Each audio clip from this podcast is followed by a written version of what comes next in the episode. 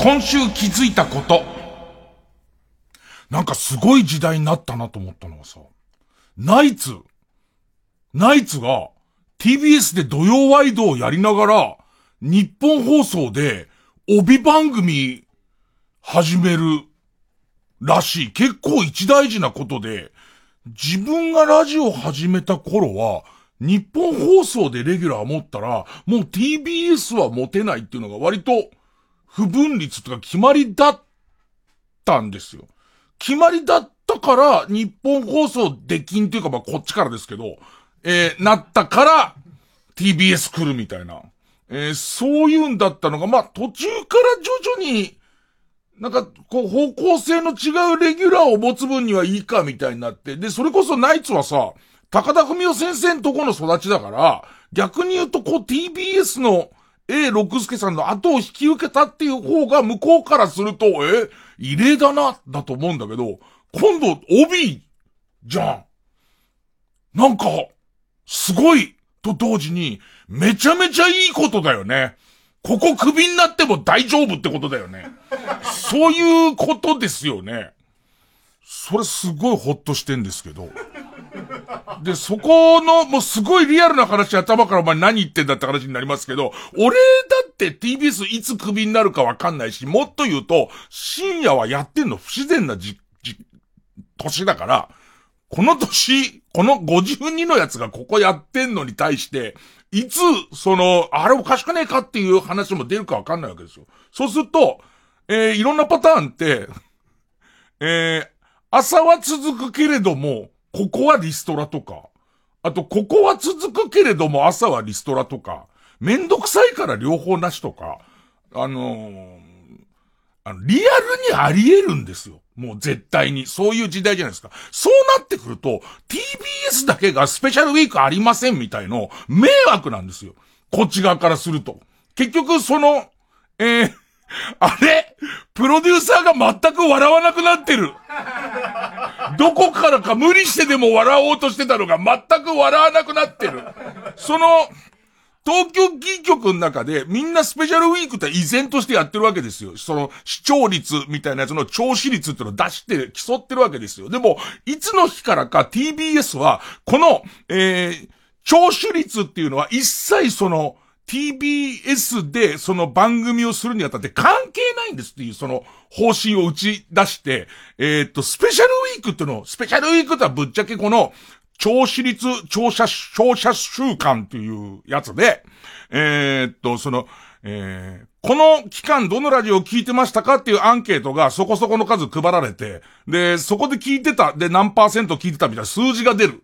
ためのとこだから、あの、各局特別企画をやったり、プレゼント企画をやったりとかして、なんかすごいこうやってくるけど、TBS はもうそれをやらないっていう風に決めたんですよ。ね。決めたのはいいんだけど、今度俺で、俺は、えっ、ー、と、よそに対する名刺を持ってないってことになるじゃないですか。さあ、えー、伊集院が TBS をクビになりましたっていう時に、よそに就活しに行く時に、俺には名刺がないんですよ、ここに。で、もっと言うと、他の局はやって TBS の数字も出してますから、あのー、TBS はスペシャルウィーク特別なことをやらないってなると、特別企画やプレゼントをやってるとこに比べると、数字落ちるじゃないですか。ね。これがそのよそへの就職活動に対して大変まずいことになるわけです。なので、実は再来週スペシャルウィーク企画をやりたいです。え、あの、とうとう構成しか笑わなくなりました。えー、今あの、ディレクターとプロデューサーが全く笑わなくなりましたけども、えー、このこと事前に話してないんで、いや、僕はそのナイツの驚きがまず、えー、驚きの第一波あって、そうか、もうそういう時代なんだって、帯をやりながら、別の番組結構その、えー、えー、っと、え一方の曲の力の入ってる番組もやるっていうことが、もう可能なよう、まあ、ナイツの人気だからみたいなこともありますけどね。で、もっと言うと、伊集院そうなったところで、お前有楽町基本で金に近い形っていうか、お互い、ね、えー、やりっぱになってるじゃんってなってくると、どうするっていう、まあ話あるんですけども。で、その時にそうかと思って、そうなってくと、このご時世だから、あのー番組予算を縮小するみたいなことを、局が優先していけば、俺今現在一回番組やるたびに、この 2K という、に、まあもう、バブルの頃の契約ですから、2K でやってるから、この 2K っていうのちょっと減らしてくれって話は聞かれないんですよ、その。えー、契約更新の時期のたびに、たびに、ね。もう 2K はちょっときついから430円でお願いしたいっていう、ね。430円で、あの、うーん、だったら使ってやるみたいになりかねないですよ。で、そういう時に、あ、この曲だけは、調子率ってことを基準に動いていないから、スペシャルウィークに力を全く入れ、下手したら、スペシャルウィーク禁止みたいな話になってるから、そうすると、それをさっぴ、他の局の人は、その、えー、えー、スペシャルウィーク企画やスペシャルウィークプレゼントをちょっとこう、加味した数字になってるのに、俺はそうじゃないっていうことが、結構やばいじゃんっていうことになり、一応僕、その再来週が TBS 以外はスペシャルウィークなんですけど、あのー、プレゼント企画とかやりたいんですけど、それダメですかね、おそらく。あの、これを逆に言えば、会議室で言って内緒で何かすることはできたのかもしれないんですけど、もはや、むしろできなそうですよね。俺あのさ、えー、っと、ビッグアスホールズ草野球チームの帽子、ね、いくつかプレゼント出してもいいと思ってんだけど、それはどうですかね？それは内緒で言う話なんですかね？内緒でやって何かスペシャルウィーク、よそのスペシャルウィークと同じ日に当たっちゃったみたいなことにした方がいいんですかね？じゃあすいません、あの、リスナーの皆さん、今聞いちゃった皆さんなんですけれども、あのー、金槌の片側が釘打って片側がとんがってるやつあるじゃないですか。あれをちょっと、あの、DYI ショップに買いに行っていただいて、それで、己のこみ、こめかみを、思いっきり叩くことで、今のフリートークを消してもらえませんかね？ね。あれでもう、その右のこめかみをガンガンガンガンっていくことで、上手に家族の、あの、お誕生日とかを残しながら、この、えー、8月24日の、この深夜のバカ力の今のところのトークを消して、欲しいんですけど、無理ですかね？えー、なんかこう漠然と、なんか今日喋ることねえなと思いながら、30秒前ぐらいでそのことを思いついて、そのまま何のフィルターもかけずに喋っちゃってるんですけど、ね、えー、まあまあ、でもね、そういう意味で言えばそういうことやってすごい怒られちゃって、えっ、ー、と、ダメってなっても、就職活動の用意はできてるってことになりますもんね。そうするとね、その、いや、世知辛い世の中なんだって世の中。今世の中本当に世知辛くて本当にリアルに、えー、そういうことが起こりうるっていうね。その急に首ですよが起こりうるっていうことな。それが今、この、えー、っと、スタジオと、えー、ミキサーさんたち、ディレクターたちがいる副調整室の間のドアが全開なのにもかかわらず、そっちサイドの笑い声が一切入ってこないっていう、そのあたりが、あの、本当にリアルな、えー、ちなみに、えプロデューサーの宮崎くんは、とほほという顔をしています、それでは、それでは行きます。えー、月曜ジャンク伊集院光深夜のバカ力。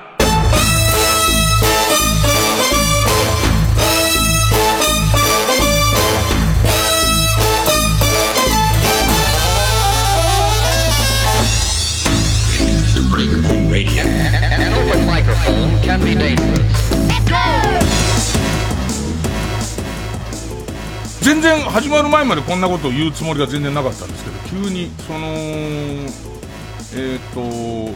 草野球の帽子の特に XL っていうのがでかすぎてでそこそこ数あるんだけど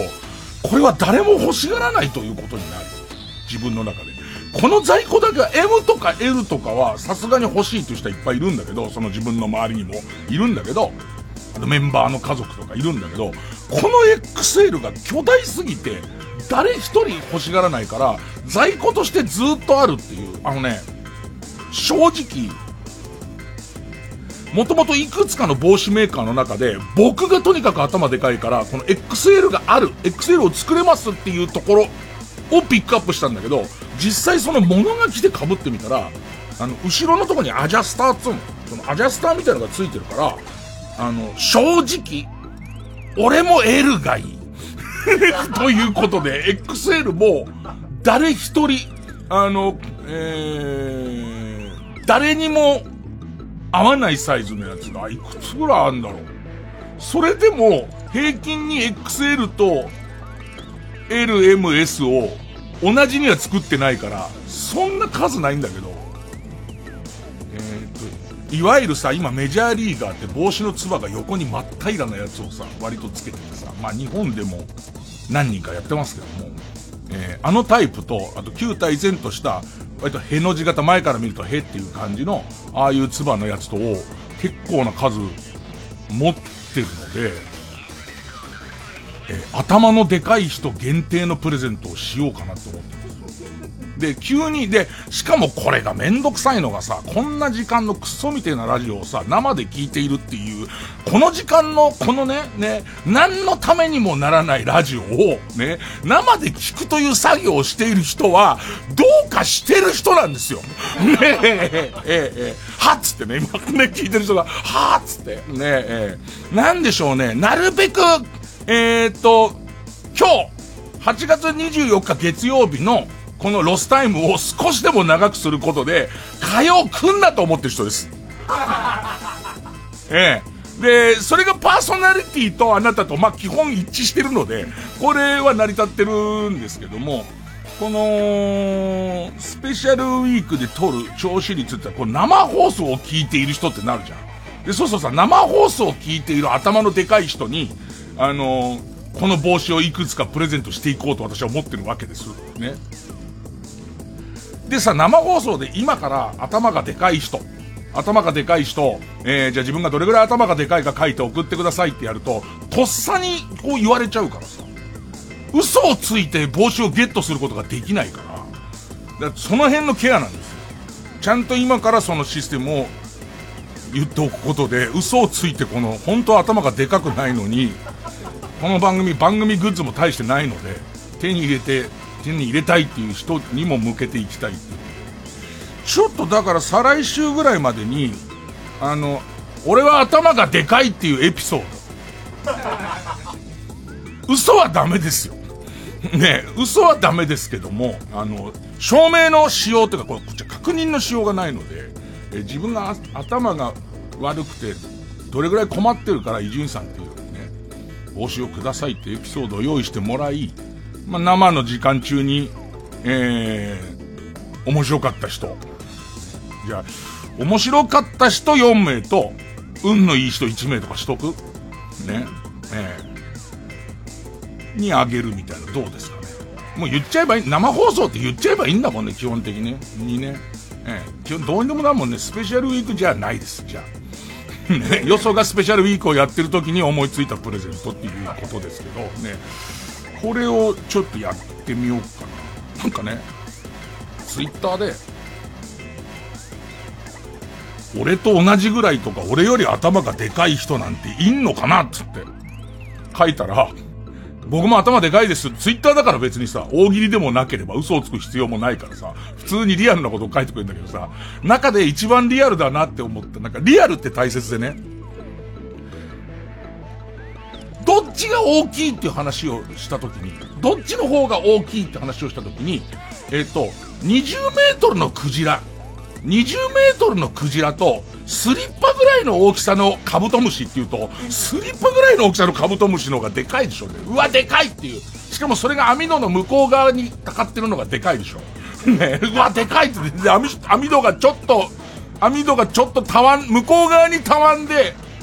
斜めにね、仰向けみたいにそのままだとお前、あの、マトリックスで弾を避けるがごとく落ちていくぞ、カブトムシみたいなのがでかいのと一緒で、そのリアルな感じ。何センチ僕頭あるんですって言われても、そんなに心を響かないんだけども、なんかそこで心響いたやつが、小学生の時に、鉢巻きがギリだったって書いてあるのね。よくない小学こんな短い文章で、ちょっと結び目がほぼ作れないと。鉢巻きなんてほぼフリーサイズで大人もするやつじゃん。あれなのに、その結び目が作れなかったっていうのね、すごい良くない？あの、だこういうことですよ。あの、嘘でもいいんです。そのために2週前から用意をしてるわけですから、その頭でかエピソード、なんか、あの、自分が初めてあの、スカルファック、ね、ね、髪の毛を剃って、えー、っと、ワセリンを塗って、はぁつって、ね、ただいまーっていう、ね、出てきたところに帰ってきましたっていう、まあ、スカルファックですよ。日本語にすると正常位ですよね。あの、もう誰もがやる。えっと、えー、やつを初めてやった時の相手の女性が、まあ、3メートル以下。3メートルだったみたいな。もっといいのは、その、えー、初めてやった相手の女性器がちょうど大きさとして、ヴィーナス誕生の絵、あの ファミレスに急にあるヴィーナス誕生の絵のヴィーナス出てくるあの車庫街の大きさだったから、あの、自分はギリできましたとか、そういうなんか頭でかエピソード少なくとも、えっ、ー、と、伊集院のその帽子ね、えー、捨てるぐらいならもらってやってもいいよっていう人は、えっ、と、ちょ、そのエピソードを持ちつつ、えっ、と、9月7日の放送を聞いてもらうっていう、もう一個プレゼント企画を、あの、考えてるんですけど、動物の森やってる人に、あの、自分の動物の森の、えー、島が見れる、あのー、番地っていうのがあるんですけど、夢番地。動物の森やってる人にしか別にありがたみはないし、動物の森やってる人しか見れないんだけど、えー、夢番地ってなんか自分が登録するとその番号を、えー、入れると、夢で僕の島に行けるってのがあるんですけど、そのパスワードのプレゼントみたいのも、やりたいと思ってるんですけど、なんすかね、急に、ナイツのその件を聞いて何かに色めき立っている俺っていう。ね、何かに色めき立っている。えー、ネギっこで、逆さま。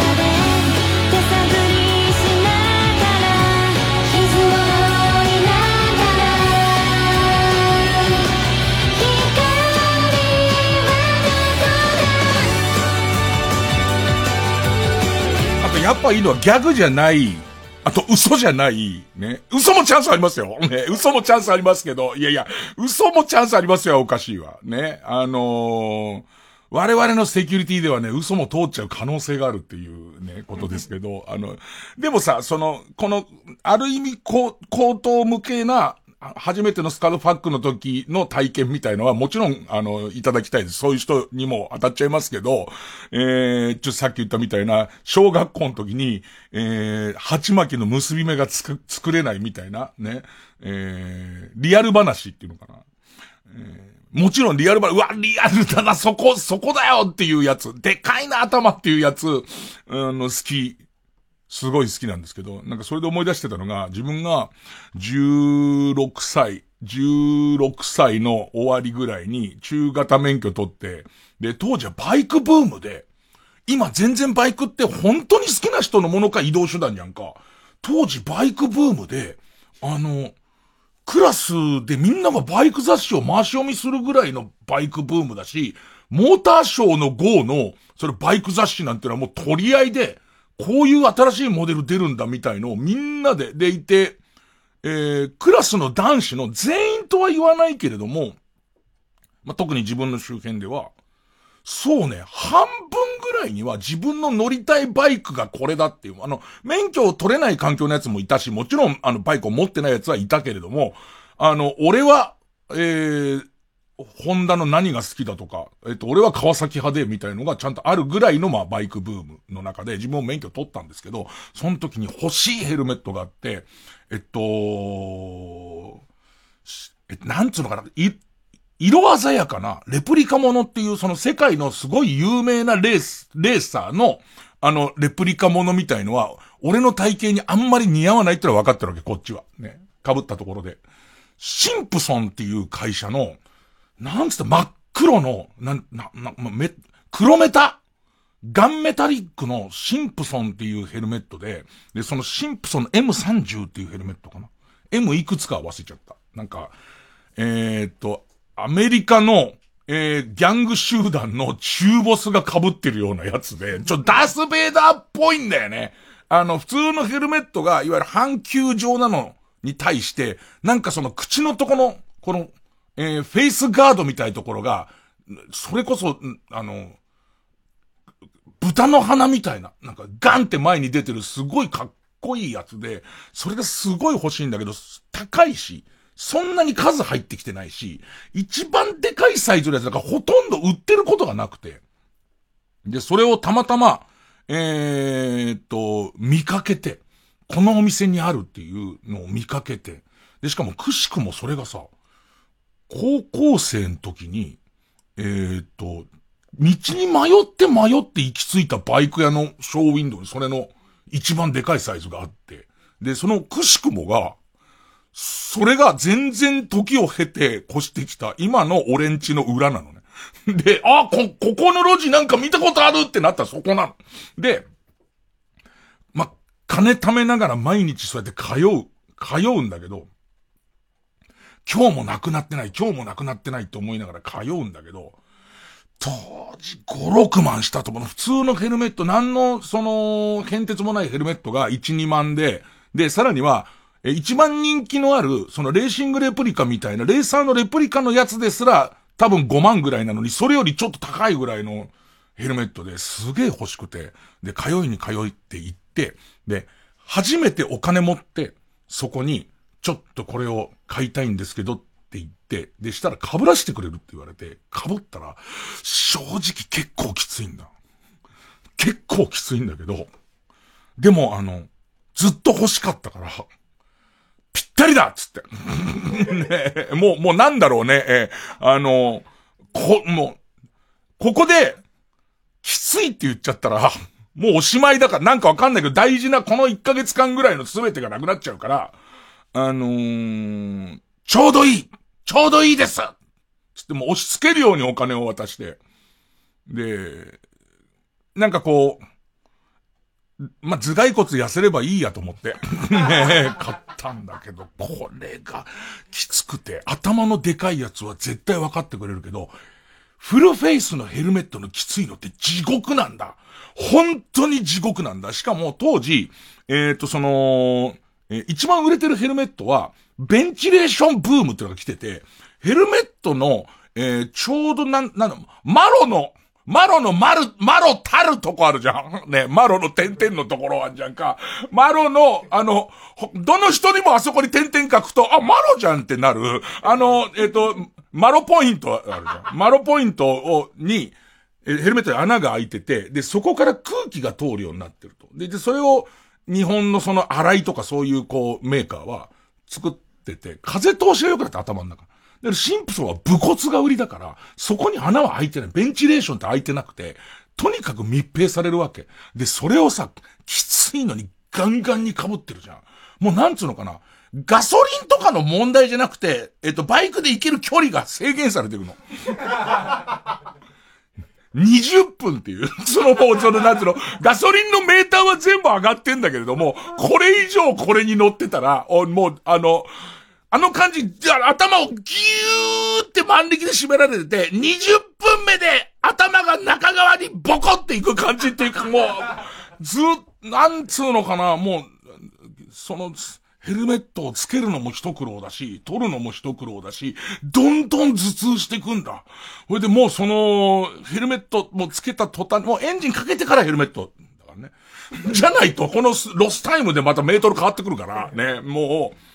ガソリン切らしたことはないけども、そのヘルメットの、もう、なんつうの？アラートがいつも鳴り続けている感じで、で、被って家出るじゃんか。でいて、で、そうするともうこの辺で一回休み入れないとやばいってなってくんだけど、その、休みと、食事とか休みとガソリンを合わせたいから、ちょっと粘ったりとかするわけ。で、そうすると、その、本来は20分でアウトなのに、25分まで行くと、もうなんかわかんないけど、視界がおかしくなってくるぐらいきついの。もうね。で、もっと言うと、ちょっと今だから言えるけど、スピードが上がってく。その、要するに20分、もうラリーじゃん。ねラリーだから20分で終わりだから、その行ける範囲が、もう、もはや、えー、ガソリンありきじゃないから。で、20分でとにかく行くためにスピード違反をしがちになってって、結局のところのシンプソン M30 は飾っておくもんになったんですけど、なんかそう、あのー、こういうあの頭でかエピソードです。今のはさすがの僕も作り話ではないです。ね、これを作り話で言えるようになったらもう病だと思いますんで。まあ、2週間後の生放送の間に、まあ、生放送を聞いてる人から募るっていう形になるかなねえ、ご迷惑でごめんね。別にね、普通に生放送じゃなくて、あの、め、えっ、ー、と、帽子関係なく面白いエピソードあるわって人は、それはそれでまた読めば、あの、カードとか差し上げますけど。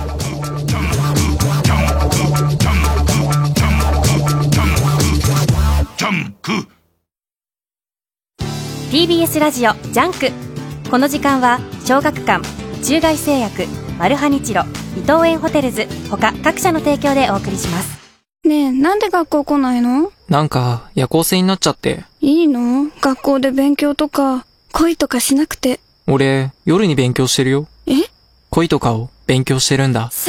この恋は学校じゃ学べない吸血鬼と恋する真夜中ラブコメ漫画夜更かしの歌小学館中外製薬とは別の会社から内定もらったんですけど断ろうと思って。うん。別れ際こそ一番大切。恋愛と同じだ。なんか過去にあったんですか？それはありますよ。なかったらこんな店やってない。そこ、繋がるんですか？はい、繋がります。佐藤健です。時々無性にかじりつきたくなるのがクリスピーサンド。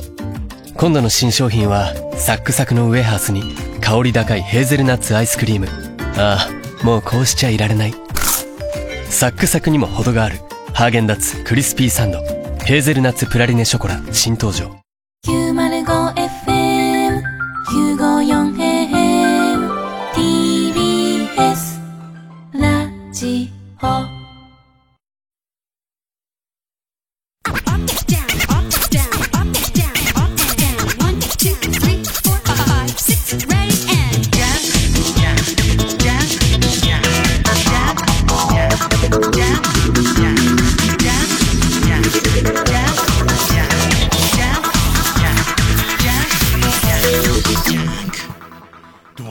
帰ったらそれこそ新品同様とはいかないけど、かなり新品に近い状態のそのシンプソンのヘルメット。今は多分シンプソンもその、えー、っと、空、気の流れみたいのを追求して、で、当時なんかね、ヘルメットの、バイク事故が多いみたいな世の中で、で、ヘルメットの安全基準みたい結構うるさくて、で、その、穴を開けつつ強度を保つみたいのが、うるさかったりとか、シンプソンで言うと、その、えっと、装飾的な出っ張りと角みたいのがある、ちょっと変わったヘルメットだったんで、そこの強度が弱いんじゃないかみたいな、まあいろんなそのことで企画が変わってって、まあ今もシンプソンはあるから、あの、相当進化はしてるんだけど、当時のシンプソンね、もしかしたらだけど、日本人の頭蓋骨の形に合ってないんじゃないかってかん、なんつったいのかな。だってどれぐらいやばかったかって、その、そんだけ苦労したシンプソンを、もう結局あんま被らないで家に置いとくようになった理由は、もう走ってる途中バカ野郎っつってたからね、誰かに。で、あまりに頭痛くて、バカ野郎バカ野郎ってずっと言いながら走ってたから、まあさすがに、まあ体には悪いよね、みたいんで、やめましたけど、久々にヘルメットの苦労話なんて思い出したなさあ、えー、で、今現在、今現在の、今現在の地味な悩み事なんですけど、あの、これは、ね、食いしん坊だからなんですかね。えっとね、脳が食いたいものと体が求めてるものが違う現象っていうのが、このとこちょっとひどくて、なんか、ハンバーガーすごい食べたくなって、ハンバーガーすげえ食べたいな、つって。で、前座ってるナオメヒア君にハンバーガー買ってきて、つって。で、待って待って待って待ってと。待って待ってと。あの、最近だと食べて後悔する食べ物が多いから、ハンバーガーの中でもちょっといろいろ厳選するっていうんで、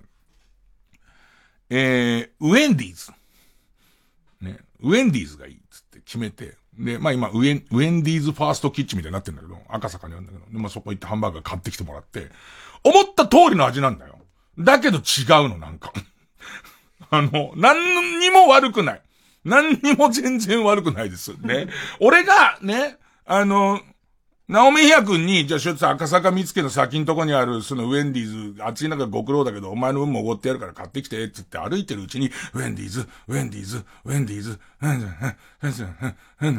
ゴーフル、ゴーフルって風月堂のゴーフルを買ってきてたら、それは俺も違う、それはお前のせいだっていう、これは俺のせいじゃないって言うけども、パリって言った時点で違うってなるけど、ね、中から甘いクリームが出た時点で、これなんか違うぞってわかるよ、俺だって。だけど、ウェンディーズの、それこそもうネットで見て何バーガーまで決めて買ってきてもらって、で、それ食べて間違いなくそうなんだけど、なんか違うっていうケースがすげえや、これわかります？この、自分、あのね、何食べたいんだかわかんないっていう日もあるんだけど、何かが食べたいっていう、何か頭の中のぼんやりした、いいものが食べたいっていう日は、日もあります。で、このところひどいな、それでちょっとウェンディーズで失敗したら、ちょ、ちょっと前にさ、あの、餃子が食べたいんだけど、その、その餃子じゃないみたいな。えー、で、次の週はピザだと。絶対ピザだと。で、しかも、ピザの中でも、あの、チーズだけの、何種類かのチーズだけの、クワトロなんとかマリアッジみたいな、なんかそれが食べたい。最初ピザって思い浮かんだけど、ここも、いつもこれで結局買ってきたら後悔するんだから、ピザの中でも俺が食べたいのは何だって自問自答ですよ。心と体の会議をすごい、こうした結果、どうやらあの、え、4種類のチーズの、なんかこういろいろブレンドして他に具がそんなに乗ってないやつだっていうことになり、しかも薄い生地のが良くてとかいろいろやっていった結果、TBS の近くに何軒かピザ屋さんがあって、で、えっと、しかもこう、一軒のピザ屋さんは、取りに行くと、すごい安くなるキャンペーンみたいのもやってんのにそうじゃないっていう。取りに行こうが送ってもらおうが同じ値段のデリバリーのピザの、ここだ、この薄さでこの感じだって写真も何度も見て、エアーで何度も食べて、エアーで何度も食べた結果、あの、エアーで何度も食べてみるがすごい食いしん坊の感じ出てますよね。で、食べた結果、じゃあ、これを注文しようということになり、で、その横にあったなんかサイドメニューの、冷製パスタっていうのが今の期間やってますよって書いたんで、その冷製パスタを頼み、で、まあ、ピザ来て、で、ああ、これこれってなって食べて、ああ、これこれってなってサクって食べて、そう、これ、そう、そう。また違うんだよ、これが。ま、俺のシミュレーションした通りのやつが来たんだけど食べてみたら全然違って、で、その時に、あの、久しぶりに、俺食べたかったのこれかもって思ったのが、そこにサイドでと頼んだ冷製パスタが、あ、これ俺食べたかったかもってなんか明太子とイカの冷製パスタが、あ、俺冷製パスタだったんだっつって、下手すりゃ1ヶ月ぶりぐらいに食べたいものを食べたっていう感じが、あの、出会った感がすごいあって。で、今日来た時に、えー、最初に来てたのは、瓶底メガネスタッフの、構成スタッフの瓶底メガネ君がいて、実は今から、いろいろ考えてることがあると。で、俺はっていう。あの、今日は俺は冷製パスタを食べてやろうと思ってるんだと。先週食べた時に、あの、俺の食べたかったものはこれだって久々になったんだ。で、冷製パスタを食べたいんだけど、ついては、パーソナリティとしてどうするべきだっていう。え、一つは置きに行くっていう。先週と同じのを頼む。先週偶然出会った、しかもメインはピザ屋さんですよ。メインはピザ、まずもっと言えばピ、ピザーラの冷製パスタ。ピザーラの、ピザーラはピザ屋だから、パスタもありますような感じなんですよ。だってピザ何十種類ってあるのに、パスタは6種類ぐらいしかないし、で、冷製パスタなんかそのうち1種類しかないから、この冷製パスタを行くのか、そうじゃない、その、冷製パスタのすげえ、あの、上を見極めんのか、つって。すげえ悩んで。で、したら、TBS の近所には、今日日、デリバリーをやってる本格イタリアンみたいなレストランもあれば、えー、スパジローもあるし、サイゼリアもあるし、で、まあ、さらにはピザーラもある中で、一つはこれから深夜放送をやるのに、その一流レストランのパスタを食べたやつが、あのー、ラジオ生で聞いているね、えー、火曜日を少しでも、火曜日なのを少しでも遅らせようとして、えー、月曜日に踏みとどまるために、頭のおかしいやつの話を生で聞いている人に、こっちはその一流、その、えー、イタリアンのパスタ食べてきましたねえだろうみたいな。なんだかよくわかんないラジオ道の話になり始め。かといって、先週偶然食べたやつが美味しかったから置きに行くっていうのもどうかと思うよという話になり、えー、スパジローがテイクアウトをやってるから、スパジローですよ。スパジローの、のパスタ頼もうかなと思ったら、スパジローが、俺からしてみたらその6種類中1種類が強制的に冷製パスタだっていう、その、えー、ピザーラよりは、スパジローだったら、その、ありとあらゆるものの中からこれだってものを頼めるんじゃないかっていうことになったんだけど、スパジローが全然冷製パスタをやる気がない。冷製パスタなんか今月の、えー、っと、えー、おすすめみたいな、ちょっとサラ、サラスパみたいなやつしかなくて、そうじゃねえなってなって。で、ここは、その値段の感覚や、その、えー、っと、腕前みたいなバランスがいいのは、サイゼリアなんじゃねえかっつって。で、サイゼリアがテイクアウトやってるはずだと。でいて、えー、っと、自分はこういうパスタが食べたいっていうの。まずは一旦ね、それを、本当にあった話なんだけど、コピー用紙1枚くれっつって、今俺が食べたい、えー、えー、っと、パスタについて、絵を交えて考えてみるっつって。コーンが入ってたりとか、ね。美味しいものの絵を一旦描くって面白くない？ねすごい、太ってる52歳が、美味しいものを絵に描きながら、今、要するに心と体の、心と体のバランスがおかしいから、今俺の欲している、そのスパゲティとは何だっていうことをずっとこうやって書いていって、いや、コーン違うなとかやりながら、ずっと、ちょっと和風じみたやつの冷製が食べたいみたいなことをこうやって書いていった結果、ちょっとこれに似たメニューがあるかどうかを調べてくれって言ったら、テキパキとビンちゃんが電話してくれて、あのー、サイゼリアはテイクアウト専用のメニューしか、赤坂のサイゼリアはテイクアウトしてないから、あのー、それやってないってなり、結局あのー、なし崩しでまたピザーラに置きに行くことになったんです。先週美味しかったからっつって。で、行って自分の中でこの明太子とイカの、えっ、と、冷製パスタを頼み、それと、えっ、と、冷たくない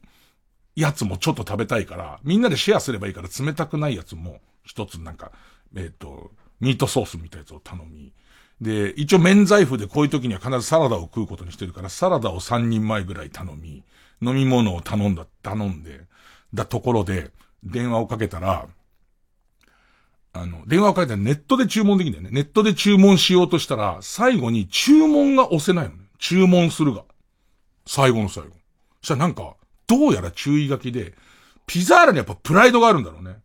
ピザを一品頼んだ上での、その、パスタだよっていうことになり。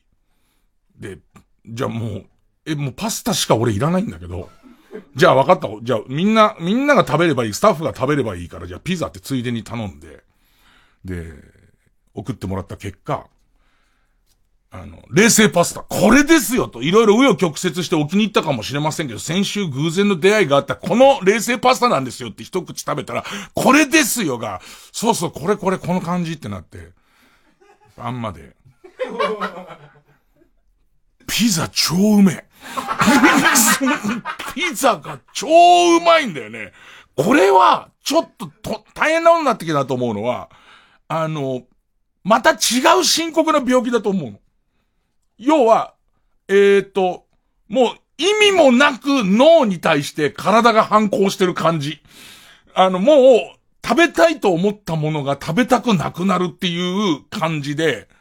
あのー、今もう困ってます。来週、来週何を頼めばいいのかがもう、わかんないです。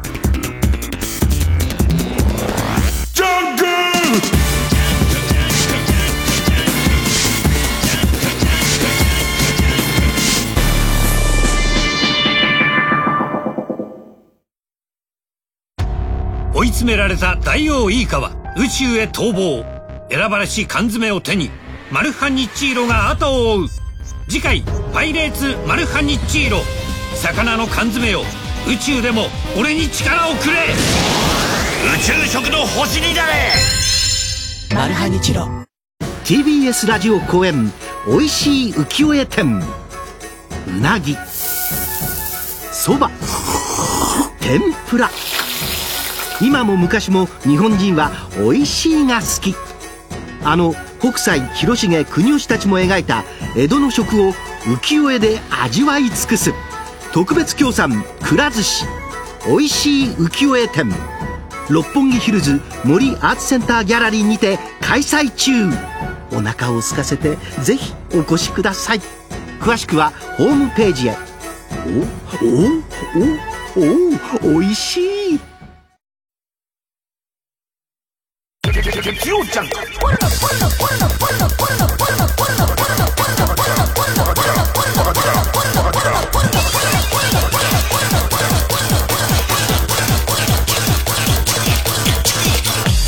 深夜のバカ力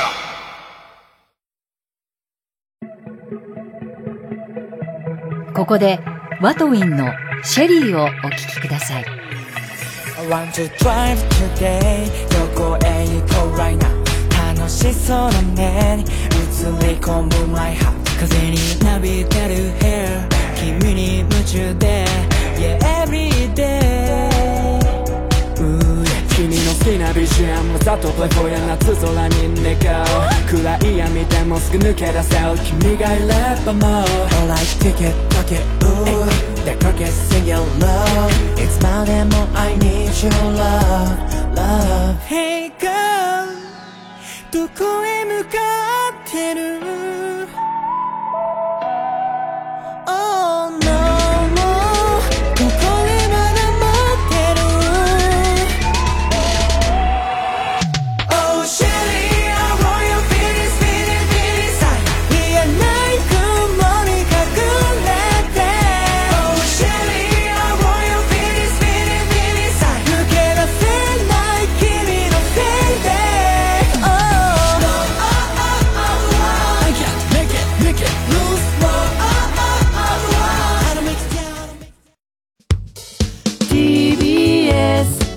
ジオ905-954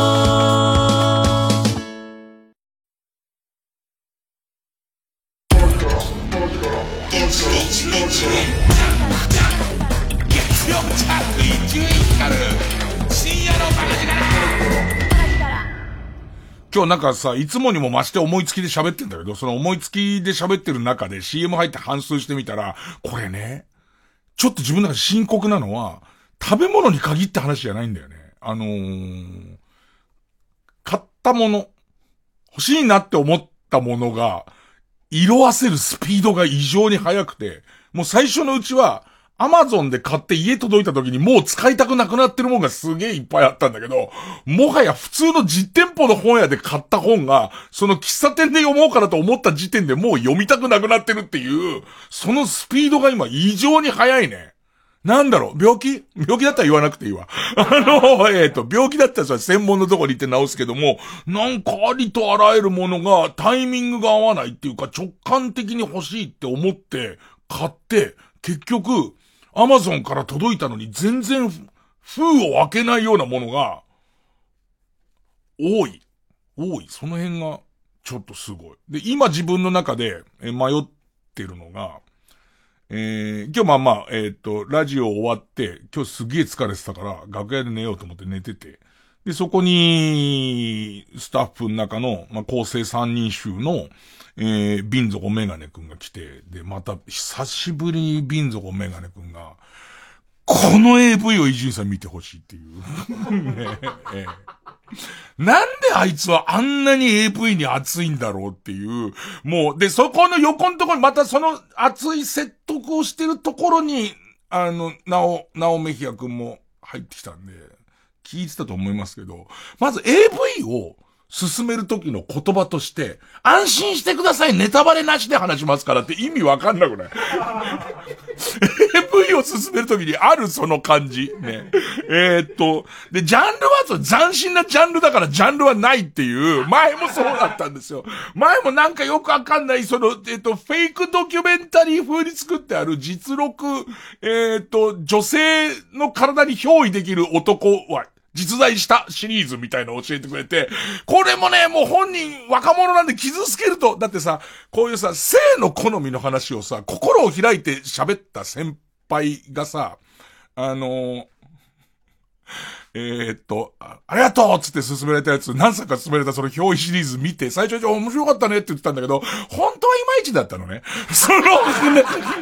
本当は行き過ぎてたの。ね、で、そのこと今初めて喋るから、多分傷つけてるとは思うんだけども、あのー、最初はそんな珍しいのあるんだって思って、でいて、まあその時も、まああの、詳しくはちょっと言わないでおきますけど、みたいな感じですごい、あの、俺のその興奮を面白さを、そがないように、そがないように教えてくれたんですけど、まあ、結果、その見て、うん、なんだこれってなって。ね、俺の思ってたやつは違ったのね、それは。その俺の、な、なんでしょうね。それはね、千差万別で、つまんなかったっていうか、圧倒されちゃって。なんか圧倒されて、その時も言ってたんだけど、ビンちゃんは、その、女優さんが、手に男の人に操られちゃってるっていう演技がすごい。女優さんがその、えー、その表意、表意 AV は、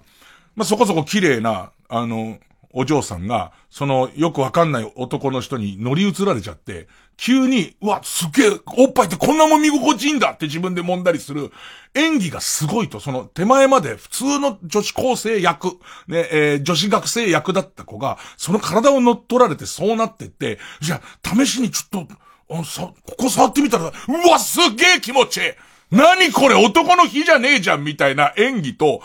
お、あの、カンペ目線に一回も入らないで、全部そのセリフを言うのがすごいっていうところを力説していくんだけど、俺全然そこじゃねえから。なん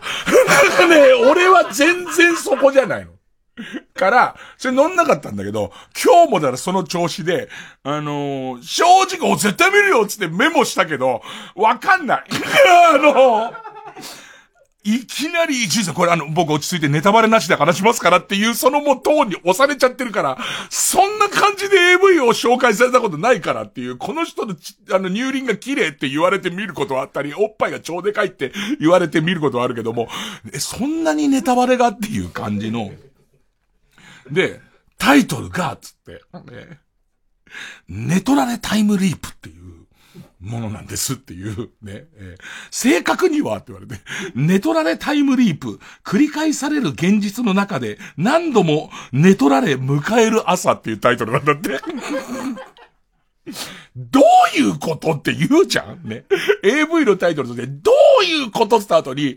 今まで、一応構成ですから、その番組をどうやろうかって話にも何度も相談乗ってもらってますし、彼の意見もどんどん取り入れてますよ。に、でも、その、その番組をどうするかの、えー、会議の真剣さの10倍ぐらい、ちょっと待って、このことは言わないで最初のお楽しみの方がいいと。とりあえず、これは見てもらったけど衝撃を薄めてしまうから、この件は言わない方がいいんじゃねえか、つって。でいて、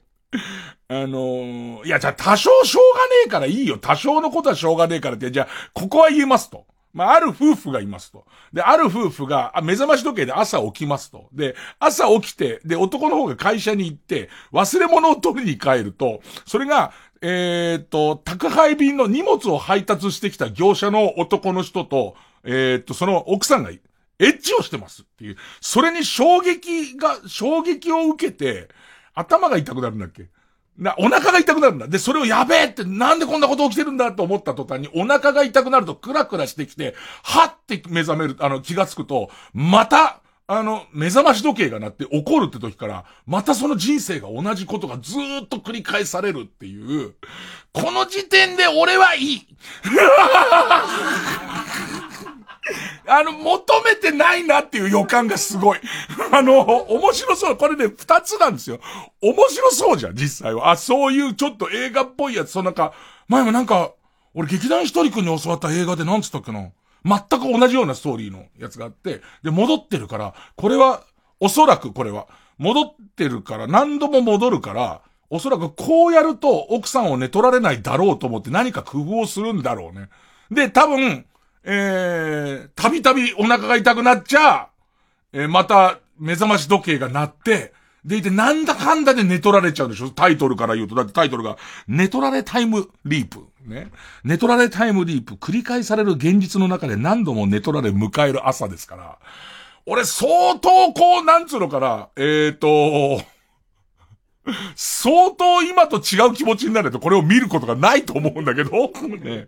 あの、ずーっと、ずーっとそれを喋ってました。どうにか話題を変えようと思って、今の内閣の話とかコロナの話とか しましたけども、全然これをやめてくれませんでしたね。ずーっと。でいてもうネタバレを避けようとしてるから繰り返しタイムリープしてるその説明も。結局のとこはそういう話なんですけど、こまで喋ったら見るかな、俺。見んのかな？聞いてる人見ますかね？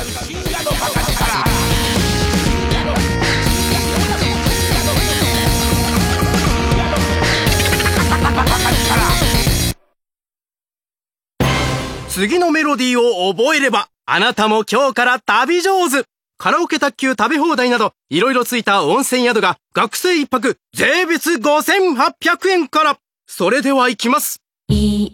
湯加減旅加減伊藤園ホテルズ。詳しくはウェブで。春風亭一之輔です。山田五郎です。春風亭一之輔、山田五郎のタックマッチの第2弾、渋谷散歩編が現在配信中です。目まぐるしい変化を遂げる渋谷の街から私たち二人が選んだ寄り道スポットを紹介するプログラムです。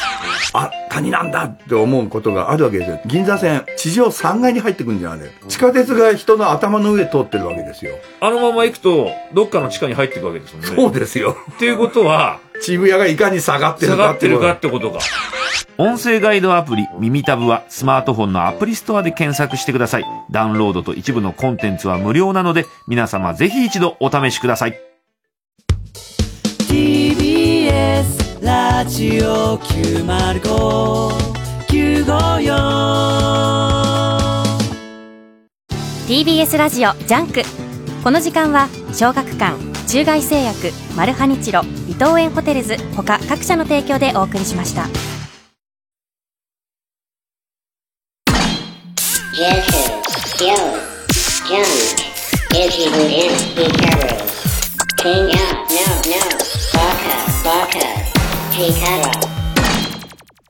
だからあの、表芋の、表芋のシリーズと、ぜひぜひ今のタイムリープ。これ別物ですかね表意物は表意物。表意物も何作も出てんだよね。すごいリストもらったから。ごめんごめん。一作目しか見てないわ。ねえ、えそれとまた別のネトラレタイムリープだと思うんですけど。いや、その、表意物は確かにエロいっていうよりも、頑張ってんなっていう。あ、これ多分、瓶底メガネくんに、すごいこう、その、影響を受けちゃってるんだと思うんだけど、えー、これがさ、あの AV を作ってる人や出てる人がさ、例えば女優さんがさ、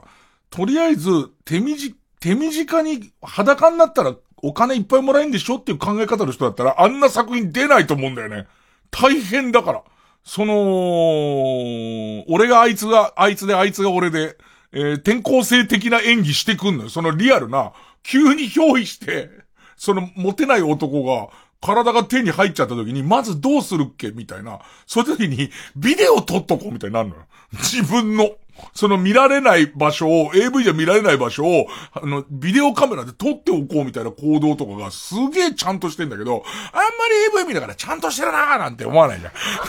ねえねここすげえちゃんとしてるなーがチェックポイントじゃないから、あとはなんか、だからネトラレタイムリープも言ってるちにすげえ、じゃあ最後どうなるんだみたいな、最後これどうなるんだよ。今、民族君がそこですみたいな顔してますけど、ねえ、あの、ちょっと気にはなってくんだけど、これも困ったもんでさ、あの、エロが行われてる以上、冷静では見られないから、え、俺ごめん、これも怒られるから、最後まで見たことないかも。その、あのー、エッチな映像作品を、最後まで多分行かないからね。いやー、あ、なんかすごい、あの、楽しみなのは、こういう話、深夜放送ってこういう話だから、こういう話がみんなの心を打ってるから、何人かが、そんなバカなって言いながら見ると思うんです。僕ね、僕もね、なんか多分これ家に帰って、まあラジオで話した以上はちょっと責任あるからね、なんつって。ね、えー、見ると思うんですけども、まあなんか、あ、まあ一応伊集院の番組で言ってたのって、これでしょぐらいの感じの、斜めな感じで見る人がいっぱいいてほしい。すごいいっぱいいてほしい。とりあえずもう一回 CM。Come, come, come, come, come, come, come, come, come.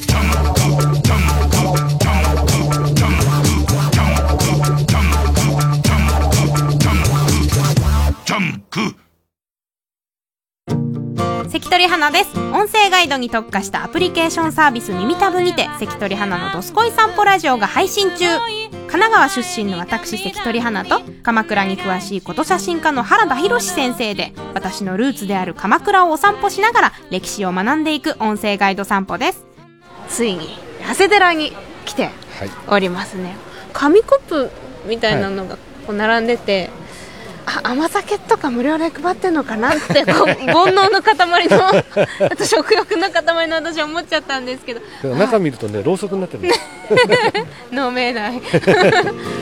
詳しいことは耳たぶっていうアプリでいろいろ聞けます。鎌倉のこといろいろ気軽は数字の33とアルファベットの TAB と検索してスマートフォンのアプリストアからダウンロード。TBS ラジオ公演。ミュージカル「フライバイナイト君がいた」に出演する俳優の内藤大輝です。遠山祐介です。舞台は1965年11月6日。大停電が起こったニューヨーク。世界で上演されているミュージカルが日本で初演を迎えます。出演は内藤大輝青野佐穂マリサ遠山雄介内田真一郎福井翔一原田雄一でお送りします。9月1日から13日までシアタートラム。19日から22日まで横浜赤レンガ倉庫で上演。詳しくは TBS ラジオイベントページをご覧ください。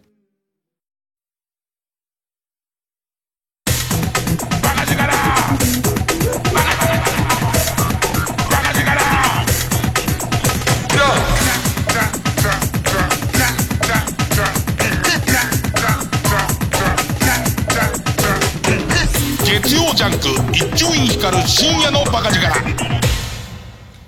あとおすすめしたいのが、えー、っと、本、本で、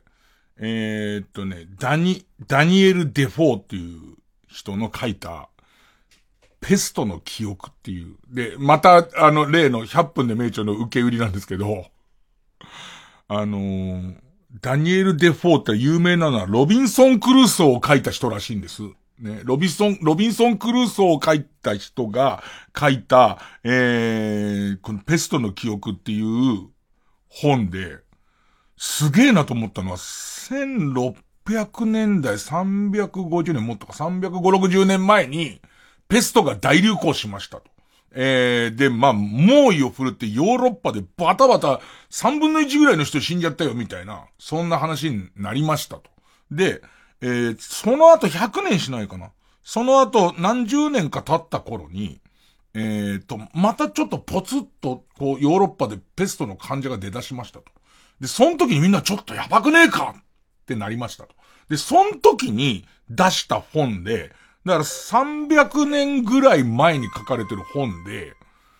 変わった本でさ、そのロビンソン・クルーソー書いたそのデフォーっていう人は、記載っていうか、だから名著っていうか、名記書っていう感じで、その時遡ってその1660年ぐらいのその、えっと、ヨーロッパ中が大騒ぎになったペストの時の、えー、様子を架空の記者が、こう、と書いてますっていう、に、日誌みたいのを書いてますっていう形式だから、小説にもなってないの。ある意味、そのペストの、その大流行した時の、あるあるネタみたいのをこう、ずっと書いてる。で、それが、本当にその頃のデータとして合ってるものも多いし、あと実際起きたことも多いけど、ここちょっと持ってねっていう話とか、ちょっとペスト面白話みたいの入ってたりとか、なんだけど、これが、もう最初の頃ペストってわかんない病気で、これもすごいのがさ、えっと、まだウイルスとかの概念もない頃だから、ペストってどうして移るのかもなんだか、なん、なんでこんなことが起きてるのかもわからないけど、まあ誰かになると周りの人になるから、移ってんじゃねえのぐらいの時期に、もう、花から、このペストっていう病気は、とても変わってる病気で、序盤。えー、かかってすぐすごい重症になってすぐ亡くなっちゃう人もいれば、かかってるはずなのに、全然、その症状が出なくて、人に移しまくる、言った挙句、あの、亡くなる人がいたりするから、もうよくわかんないんだっていうことから始まり、あとその始まっそのペストの流行が始まった頃に、街中の薬局に張り紙で、ペストに効く薬がありますとか、ペストはその免疫力を上げればいいから、まあ免疫力って言葉もちょっと怪しいけど、あの、体力をつければいいから、需要競争にこういう薬が出ましたっていう、えー、怪しい薬がいっぱい売り出され、挙句の果ては、街角で女の人に抱きついて、俺はペストだって言って去ってくやつとかが出てきてみたいな、うわ、なんかすごいなこれ的な話。で、まあ、割と読みやすいとか面白いテキストももう多分出たか出てるぐらいなんですけど、それ。だから今聞いてる人がどっちをチェックするかですよね。ネトラレタイムリープをチェックするのか、そのデフォーのペストの記憶をチェックするのかっていう、両方って相当タフだと思いますけど、僕はあっちが、あっちが今人気だし、今皆さんがクリックしようとしてるのは、あっちじゃねえかなとは思いますけれどもね。でもちょっとその本の、なんかもちろん比べらんないんだよ、その死んじゃう人の量とか。全然比べらんないんだけど、ちょっとこう感染してる人の量が下がったところで、みんなその街に繰り出しちゃって、で、これで終わった終わったっつって、で、しかもそこに出てくる言葉で結構ブルッとするのは、訳した本に、あの、ペストの毒が弱まっているって言い出すんだよね。でいてみんな、だから大丈夫だからつってみんな表に出し、出だしたところでもう一回ドカンってくる感じとか、なんかね、別に必ず一致ってことじゃないんだけど、こんななんだ、とか、思ったね。で、あと、ウイルスっていう考え方がないから、えー、匂いで移るって当時思われるから、匂いがしない距離にディスタンスを取り始めるんだね、みんなね。ウイルスってわかんないのちょっとすごいじゃん。ここはディスタンス取ればいいんだってなるんだけど、知識がないってそういうことなんだと思うのは、匂いで移るんだったら香水つければいいんじゃねえかっつって、香水をつけて違う匂いにして近づいて移る人がいたりとか、なんかそれがちょっと、記録として面白い本だったね。って言ったところでみんなネトラレタイムリープの方行ってると思いますけどもね。えー、僕もどっち先行くかって言えば申し訳ない。ネトラレタイムリープを一旦行っちゃうと思うんですよ。えー、ダッツでショータイム。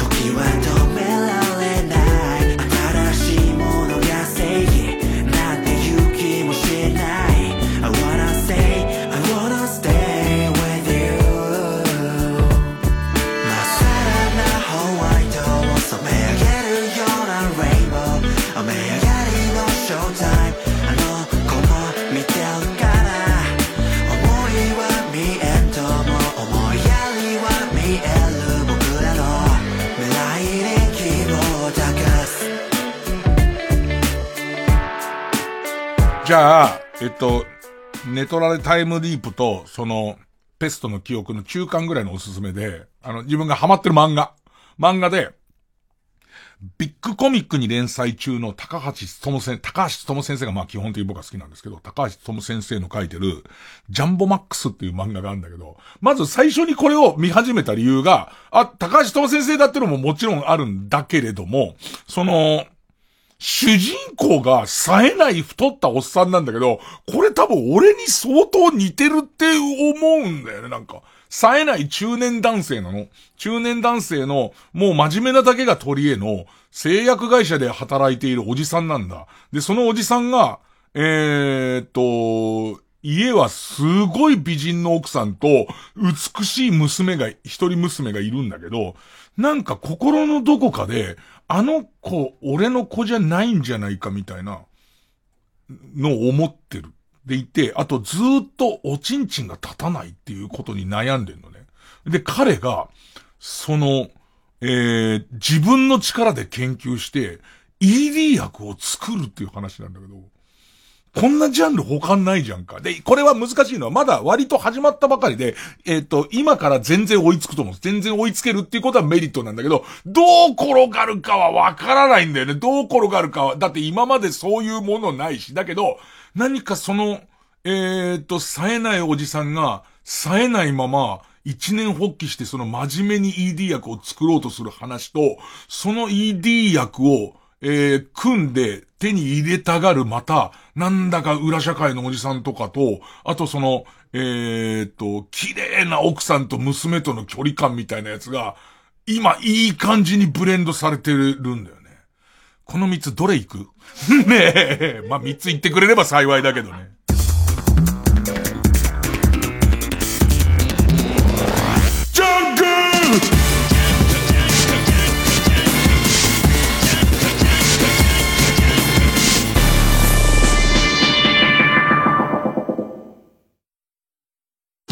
TBS ラジオジャンクこの時間は小学館中外製薬マルハニチロ伊藤園ホテルズ他各社の提供でお送りします結婚してくれてありがとう。喜んでくれて嬉しいよ。私、いい奥さんになる。そうか。絶対裏切らない。うん。針の山でも血の池でも、喜んでついていくよ。俺の嫁は連続殺人鬼。漫画、夏目新の結婚。小学館。TBS ラジオ公演おいしい浮世絵展。うなぎ。そば。天ぷら。今も昔も日本人はおいしいが好き。あの北斎広重国吉たちも描いた江戸の食を浮世絵で味わい尽くす。特別協賛くら寿司。おいしい浮世絵展。六本木ヒルズ森アーツセンターギャラリーにて開催中。お腹を空かせてぜひお越しください。詳しくはホームページへ。お？お？お？お？お？いしい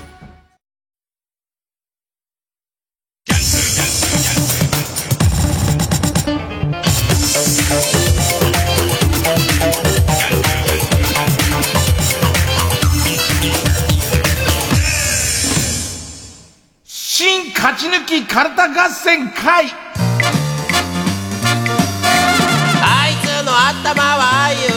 その、えー、ビッグコミック好評連載中、えー、ジャンボマックス。もう、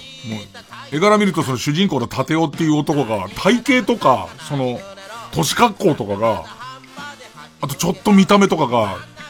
多分俺にそっくりだと、多分とか自分の評価ってわかんないじゃん。そのおじさんがもう完全に俺にすげえそっくりな笑い起こったよ、見せたら。笑、な、その笑いなんだだからこの話、もし映画化されてもおかしくないぐらい今の導入面白いね、今のところね。映画化された時に自分以外の人が声かけられるの、ちょっと嫌だったり、逆に、こういう漫画だから、ラガゼにならなきゃいけないじゃんか。そうすると俺さ、上から下までさ、ずっとこう、もう背中一面にあのタトゥー入ってんじゃん。だからそれがもう CG で全部消してもらわなきゃいけないから、あのー、マイメロのタトゥーが上から下までずっと入ってるから、それがね、裸になれないんでご迷惑かけちゃったりとかするでしょうから、でもちょっとみんなにも読んでほしい漫画かな。なんか、小学館にちょっときちんと恩返しできるじゃん。自分の普通の好きな漫画でありますよって言ったら。なんかね、いろんな癖者が今出てきてて、これはちょっと面白くなってくんじゃねえのみたいな感じの。なんかひょんなことで知らない人からもらった ED 薬がすごい効いたっていうところから、で、それも ED 薬をいやらしい気持ちで彼は作ろうとしてるんじゃなくて、なんか自分みたいに悩んでる人を助けたいみたいことと、あとなんかね、ビッグコミックの存在意義みたいとこ思うんだよね。あの、ずーっと昔はさ、子供のもんじゃん、漫画って。漫画ってすげえ子供のもので、少年何がしがすごい多くてさ、なんかその、ある程度年齢いってもやっぱりさ、少年何々を見ては、なんかこう、ここ子供っぽいみたいなことを、俺みたいなおっさんが、この話なんかとんどん拍子で子供っぽい話だな、みたいなケチをつけるのって、俺なんかそうだから、おかしな話じゃん。だってそれは少年誌なんだから。でもビッグコミックは、じ、その、にこの手の漫画があると、さあ52歳自分のチンチンっていつまで、いつまでそれを暴れ続けるのっていう、ね。えー、その中学校ぐらいの時の、えー、っと、むしろ、制御するのが大変っていう時期から多分50代後半60代ぐらいとかは、頑張れってなってくると思うんだよね。で、そこに向けての、漫画だから、俺の勘で、今漫画の需要も相当変わってて、偉そうなこと言えないけど、このジャンボマックスね、少年サンデーには連載しづらいと思う。ねあんまりね、それをや、アニメ化もされない気がする。ね、普通に。普通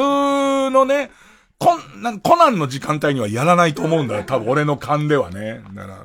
ちょっとそれビッグコミックってこういうことだみたいなところもちょっとあって、いいですね。さあ、えー、いきます。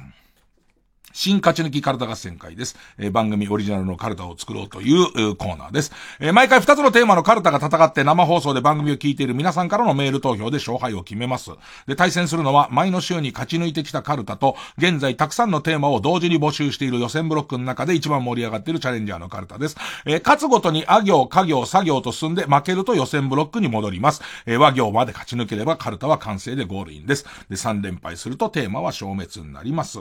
で、え、今回の対戦カード、まず現在勝ち抜き中のこちら。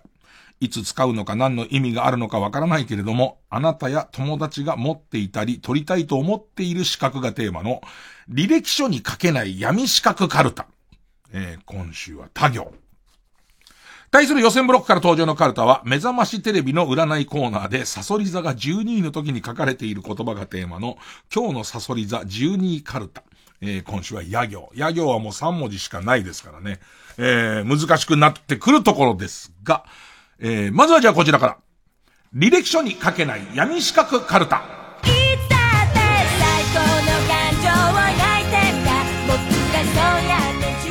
えー、他行、ペンネーム釧路ダンディ。た、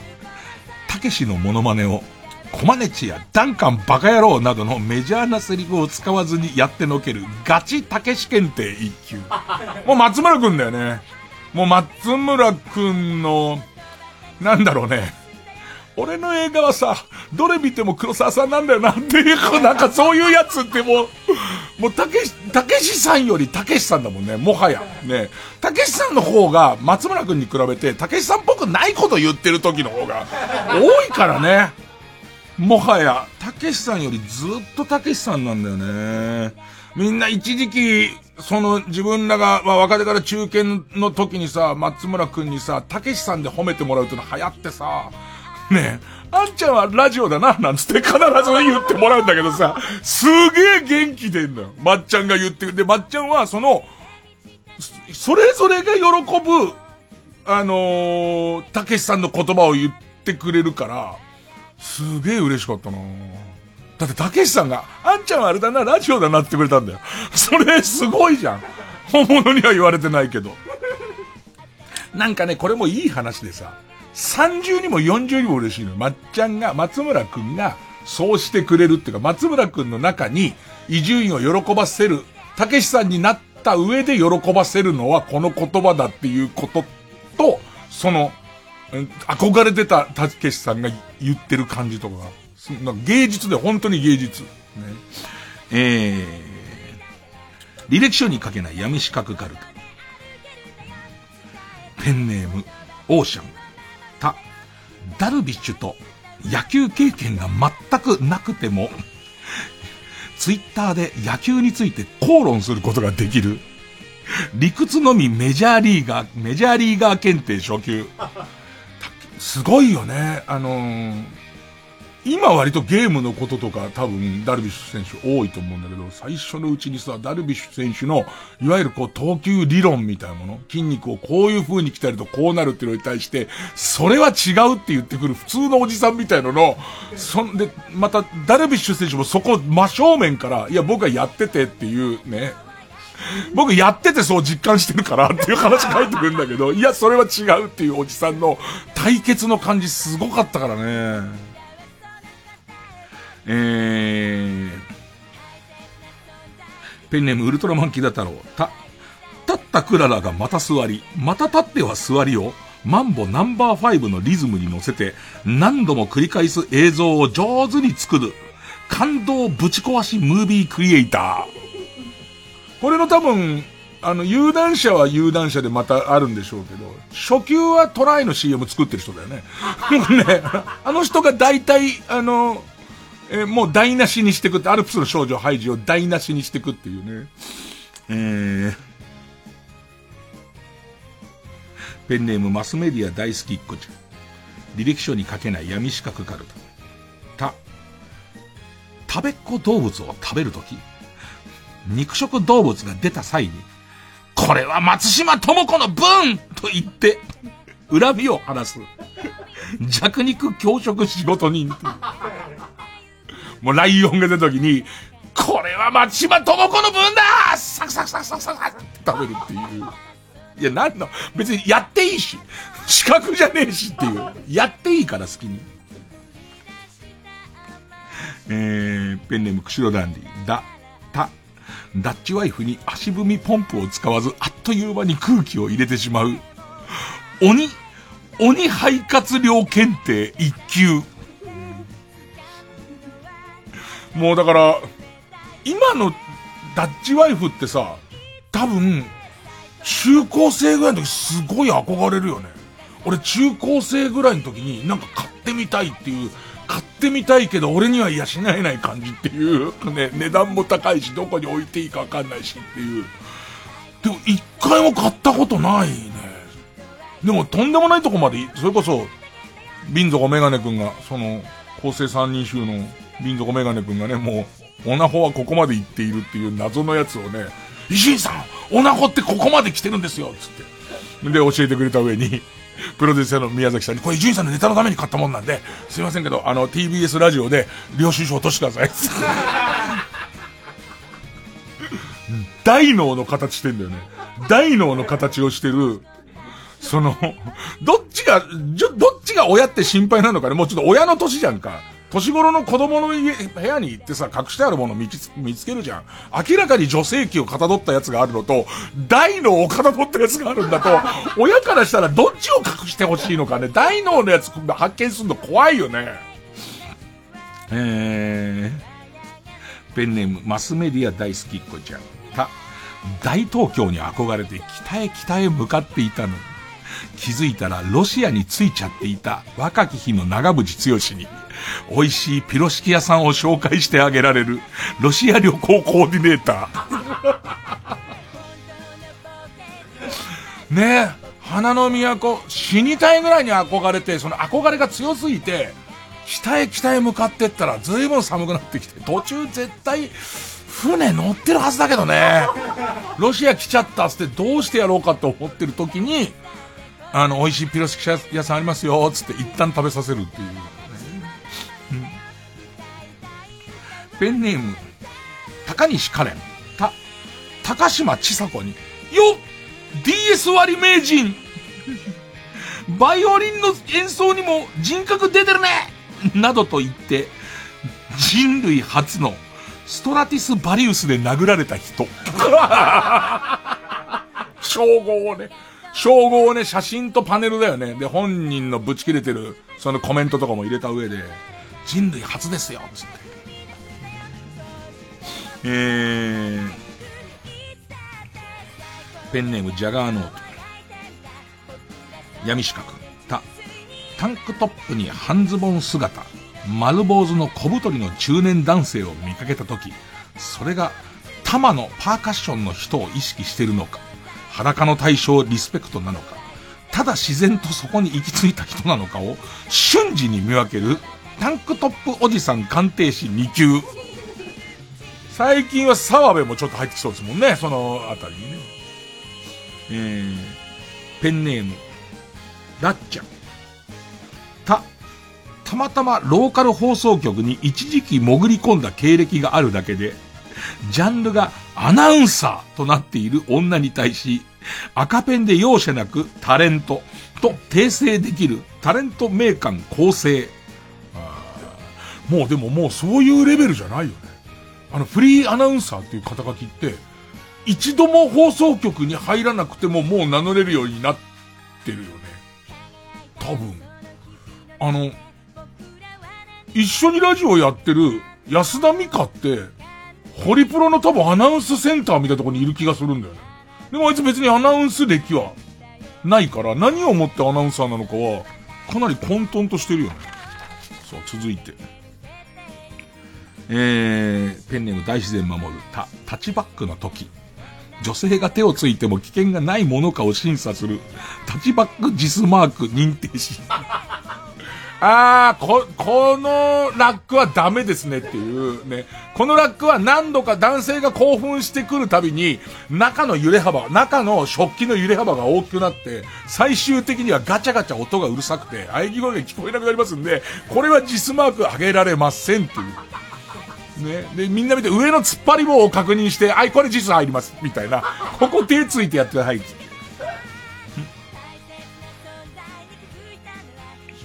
ペンネーム、時は来たとだけ喋る猫。た、滝行の直後。おっぱいのことを考えながらも、さも煩悩が消え去ったみたいな、無の表情で水から出てこれる煩悩師。煩悩師は煩悩を操れるんだもんね。すごい煩悩があるのに、無の顔で煩悩を手なずけられる人だから、無にはならなくていいんだもんね。すごいエロいことずーっと考えてるのに、あの、他の行者さんの白い服がピタッと肌についてるのを見ても、エロいことしか考えてないのに、スーンとした顔で 静かに目をつぶってお辞儀をして出ていくからね。うーん。えー、ペンネームスズムシ食べた。駄菓子屋のババアの機嫌を取り、豚麺にタダでお湯を入れてもらうことができる。だから資格じゃねえんだよ。ババア転がし2級。ペンネーム伊勢原のくまま。ち、チャーハンとラーメンを注文した時に、チャーハンについてくるスープに命をかける、チャースーシ、一級。どっちもいてほしいね。作る側と。要するにその、あの、ラーメンもチャーハンも味を全然別にどうでもいいね。だけどあれついてくるスープのうまさだけで、前にそれこそ今、その前に座ってるこの、構成、ナオデストラレと行った店、すごいあのスープうまかったよ。めちゃめちゃそのスープ自体がうまくて、で、その後食べたチャーハンとかもすげえうまいんだけど、そうじゃないとこ行きたいよ。あの、ラーメンクソまじいの。ラーメンどう、まあ、ラーメンまずいのないから、チャーハンもラーメンもどうでもいいのに、そのスープ嘘っていうぐらいうまいとこ。そういうとこの方がチャースーシーの、なんかもう段、段持ちだね。ペンネムジャガーノート、チ。チンスコを女性からお土産でもらった際、お土産をくれた相手が、チンスコをもじった下ネタを言っても大丈夫なタイプなのか、チンスコをお土産に持ってきたのは、むしろ裏を書いた罠で、セクハラだと騒ぎたいあれな人なのかを見極める、沖縄親善大使。そうか、沖縄親善大使の、そのリアルな問題集の中にこの問題入っててほしいよね。チン、チンスコを、チンスコを渡すとき、受け取るとき、どんな顔して受け取ったらいいのか、みたいな。ねちょっと思っちゃうもんね。ちょっと思っちゃうでしょ。すごい綺麗で、すごいセクシーなお姉さんが、よりによってチンスコをくれたときに ね。で、その人が今度、えっ、と、なんでしょうね。えっ、と、パイナップル。沖縄パイナップル言うなって。まあ、パイナップルとか泡盛とかくれたときに、あれ、あえてチンスコをくれないってことはっていう方にも。それは多分俺が何かの段持ちだからでしょうね、おそらくね、それはね。えー、ペンネーム。ボールペン返して、ち、地球がビッグバンで誕生する壮大な場面を想像することで、修学旅行の積立金を風俗に使い込んだ自分など、ちっぽけな存在だと思える現実逃避初段。宇宙規模で考えるっていうね。えー、ペンネーム、ナンドマスター、ち、キャンカワイの相方の名前と顔を間髪入れずに思い出せるダブルエンジンファン一級。えっと、えっと、窓口。一級です。一級取りました。えっと、窓口くんです。ペンネーム、トイレ入れますよ。地下アイドルのツイッターやインスタグラムの裏アカウントを発見し、その内容をオリジナルの T シャツ、キャップ、マスクに書き、それを身につけて握手会やチェキ会に参加し、その地下アイドルを精神的に揺さぶる。メンタリスト。びっくりするだろうね。びっくりするよね。そこに、こう、最初なんだかわかんないんだろうけど、ずっと来るたびに、あれ？写真とかまで出てくると、あれ？ってなってくるんだね。ガタガタガタガタガタってなってくるんだろうね。あの、無資格の人はやっちゃダメですよ。無資格の人はこれやっちゃいけないルールになってますからね。無免許ですからね。ペンネームソフィーと双子の姉妹。つ、疲れてる人や激しい運動後で筋肉に乳酸が溜まって、クエン酸がちょっと不足しているんじゃないかなっていう人を見つけることができる。クエン酸タランティーノ監督。すいません、もう負けてしまいました。いやいや、いや、それね、この手は増えんですよ。あんな呼び込み方したり、あんな採用率だと。増えんですけど、当然増えればこっちに体制ついてきますから、その、パイオニアの人を超えてこないと、僕もなかなか読まないので、むしろ、読まれるっていう観点では不利なんですよ。でもね、クエン酸足りないことを監督してるんですよ。クエン酸タランティーノ監督なんですよ。もうしょうがないでしょ。もうクエン酸タランティーノ監督って言葉だけをしばらく覚えてそうだもんね。何する人かはわからないですけど。えー、ペンネームポコヤ火山、つ、角田星広の名前を手書きする際に、星の部分を他のひらがなより目立たせず、控えめにも、なりすぎない絶妙な形や大きさで書くことができる、ボールペン字講座3級試験。あ、あ、そうですか。ボールペン講座こういうのやるんですか。ええー、だきっとさ、あのさ、星の中が繋がってるやつには一筆のやつ。あんなダメですよね、きっとね。で、おそらくいい感じの星を、で、つい俺は星を書くんだって、しかもひらがなみたいな単純なもんに囲まれてるから、でかくなりがちですけど、ねそのでかくなりがちな星をいい大きさでフリーハンドで、そのスピード感あって書くっていうことで、これができないとボールペン字講座の3級は取れない。ペンネームジャガーノート。て、天狗の面とか、チンアナゴのぬいぐるみとか、そういうものを買っては動画を撮りアップすることで、性的な何かを連想させつつ、性的な意図はないです。と、かまととぶる女 YouTuber に、雷が落ちますように、と、祈祷する、特殊祈祷師っていう。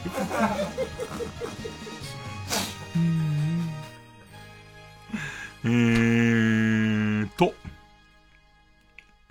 えー、アメミヤさん、ペンネームアメミヤさんと、年を聞かれて、いくつに見えると返してくる若作りのおばさんに対して、的確に実年齢を言い当てていく、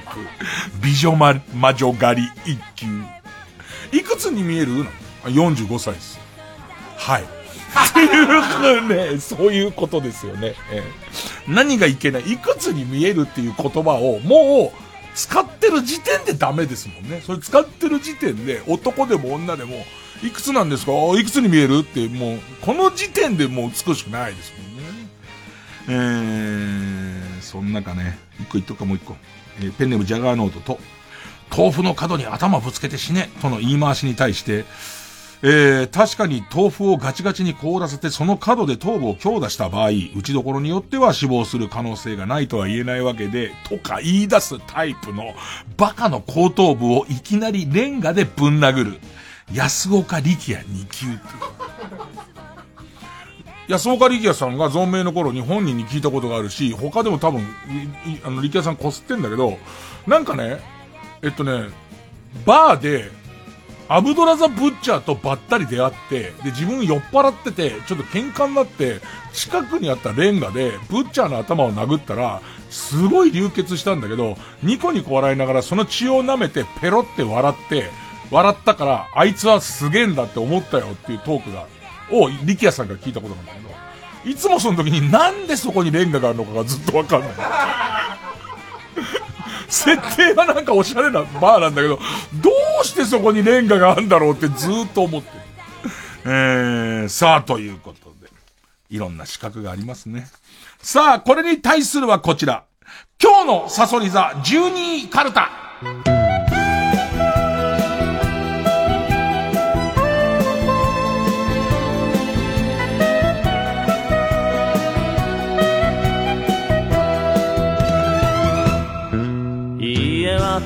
思えばさ、モーヤンフィーフィーってさ、ね、もうずっと覚えてる。もうオーヤンフィーフィーさ見るたびにモーヤンフィーフィー、だモーヤンカレーにいいんだよね。確か。ねえ、モーヤンフィーフィーってどのカルタの出身だっけ？どのカルタだったか全然思い出せないんだけど、モーヤンカレーにいるっていうことと、モーヤンフィーフィーって名前だけはすごい覚えてるんだよね。もはや、えクエンサン・タランティーノ監督も、あの、出ましたんで、どこの、えー、カルタにもまあ入ってはきそうなんですけどね。えー、ペンネーム西奏で、や、野犬の群れに食べかけのアメリカンドッグの棒一本で立ち向かうことになるかも。これをさ、朝見るじゃん。朝見て、で、えっと、何言ってんだよって思いながら放課後に友達が急にアメリカンドッグをおごってくれた時の、えー、っていう、ね、えー、っていう。あとさ、その野犬の群れは、食べかけじゃん。食べかけのアメリカンドッグを目指してる可能性あるよね。ねえー、捨てた方がいいよね。えー、ペンネームソフィーと双子の姉妹。いや、やる気満々のバイト先の店長のアイディアで、マスクに自分の笑った口をプリントして、少しでも明るい雰囲気に、と変えてみるが、レジ打ちを間違ってしまいお客さんに謝るも、ふざけてんじゃねえ なんだその顔はと、謝れば謝るほど怒鳴られちゃうかも。これも、カルタに来たのかなカルタに、そのマスクに、もう、なかなか喋れないから、マスクにありがとうとか、感謝の気持ちを文字で書くっていう、シャラクセイブームが来そうだな、嫌だな、みたいの来てたよね。でももう現実のものとして、割とその感じになってるもんね。えー、ペンネーム普通のカレーエビ。いや、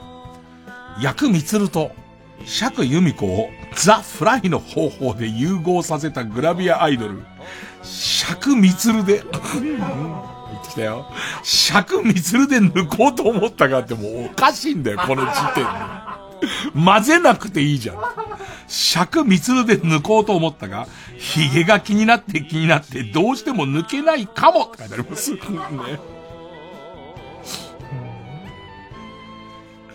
えー、ペンネームインドカレー。いや、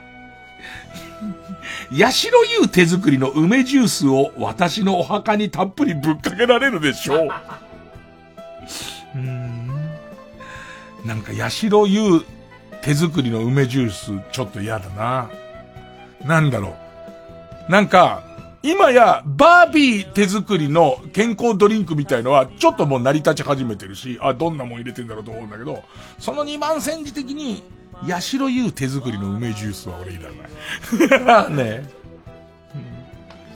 ペンネーム曲げ曲げ。いや、やれやれやれやーと元気よく歌っても、軽トラに跳ねられたブラザートムさんは起き上がらないでしょう。だって どこでやってんの？野外フェスなのかな？野外フェスかなんかで、ちょっとその、えー、物販かなんかに使う軽トラにバーンって引かれちゃったらさっきから、てるるるるるるん。やりやりやりやーってなっちゃってんだよね。だってそこんとこだけもう、いないんだから。動かないから。で、こっちはもう起きてくれと思って、やりやりやりやーって言うんだけど、全然そこだけ無言なのかな。うん。ペンネームソフィーと双子の姉妹。いや。これ言っとくけど、占いの結果だからね。占いだからね。サソリ座の人に対してのメッセージだからね。サソリ座、ごめんなさい、12位です。いや、優しいおばに、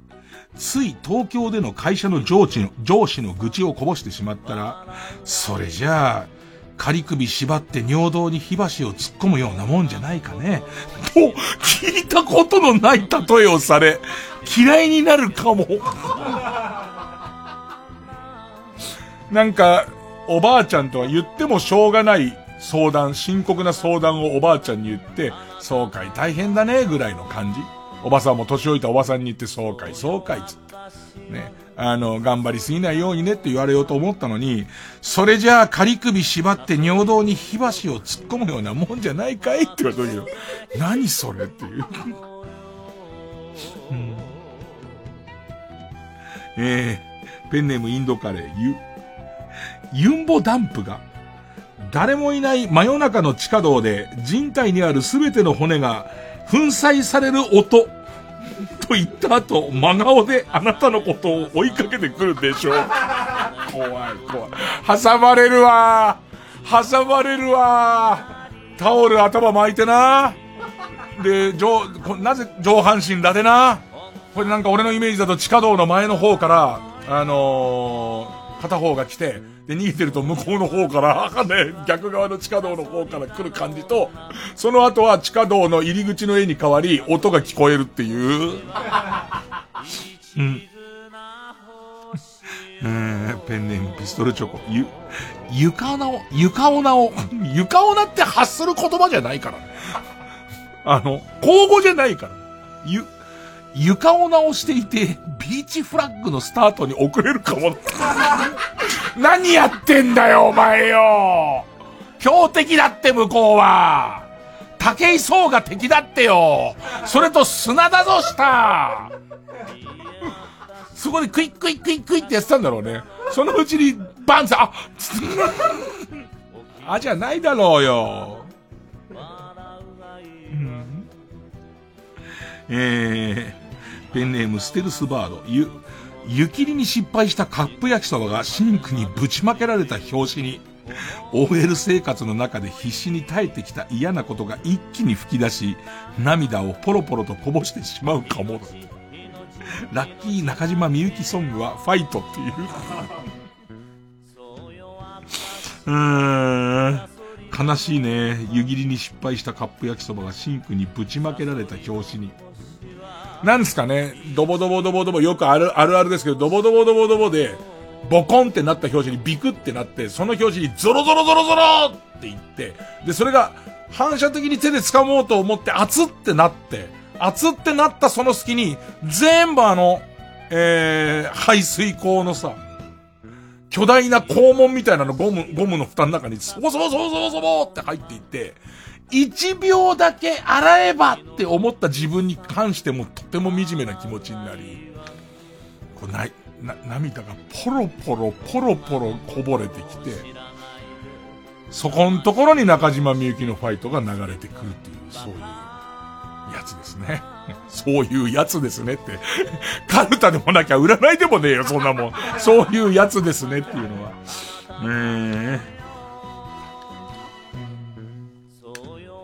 えー、ペンネーム、昨日から捻挫、ゆ、有名になりたいという目的だけで具体的な策もなく上京してきた子が、こんな悲しい朝の占いないっつうの。有名になりたいという目的だけで具体的な策もなく上京してきた子が、また今日も都会の闇に落ちていくのを見るであろう。ペンネーム大自然守るゆ、ゆきさおりと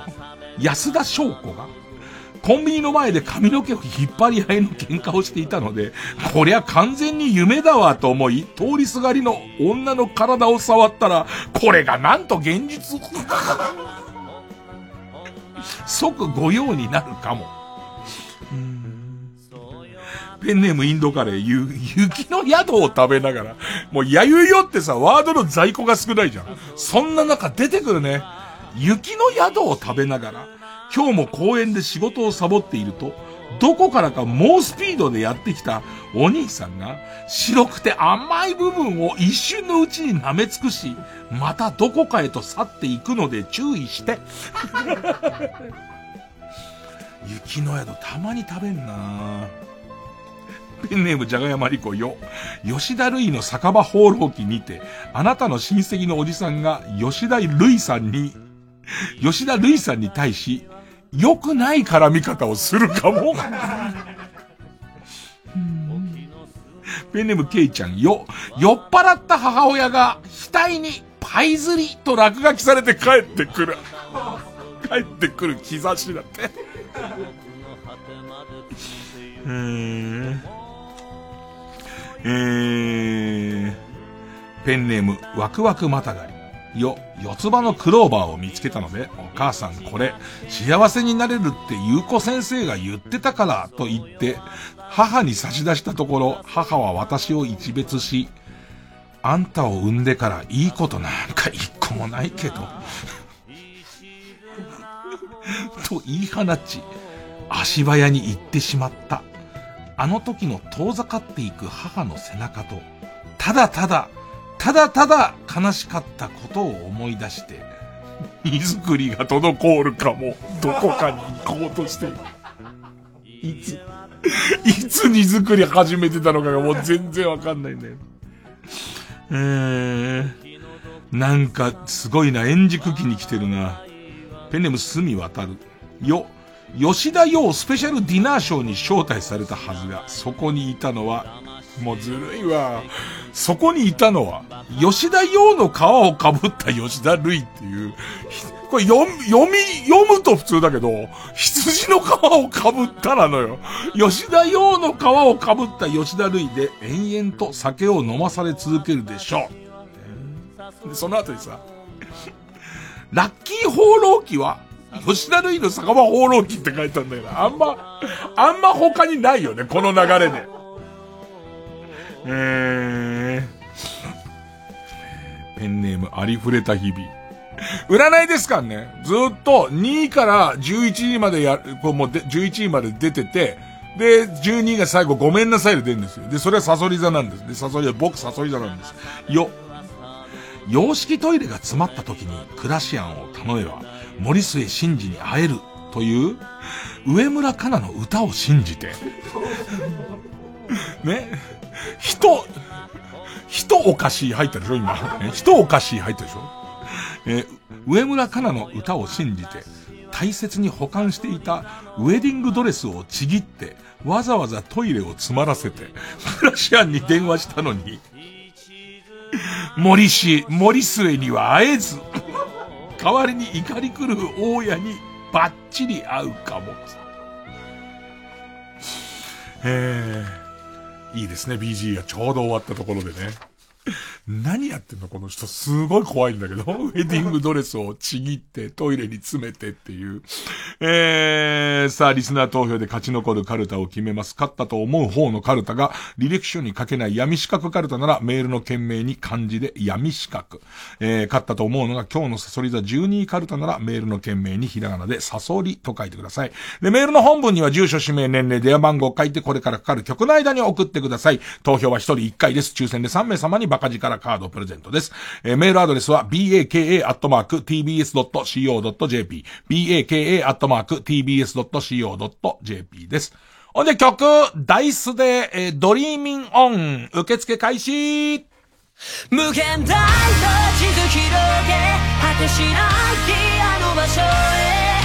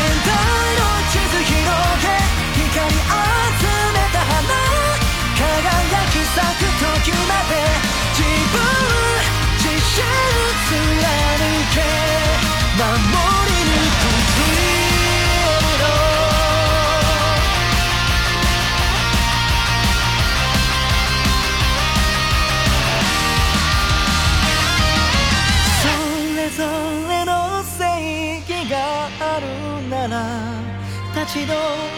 ってる場合じゃないんだ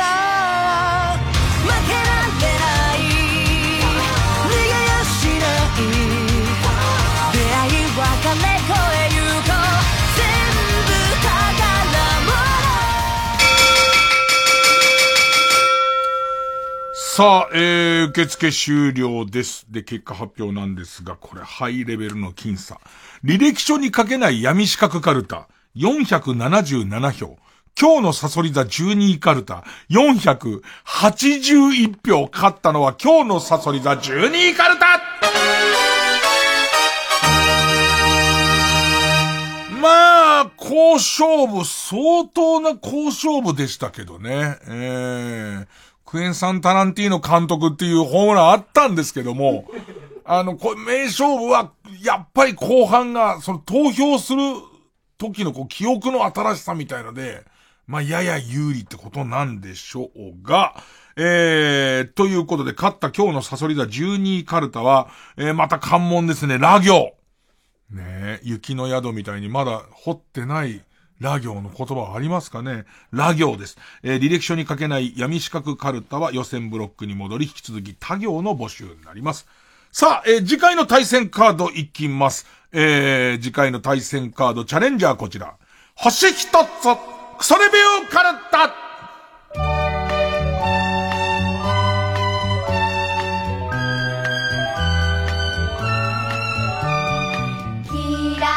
和ですね。和で、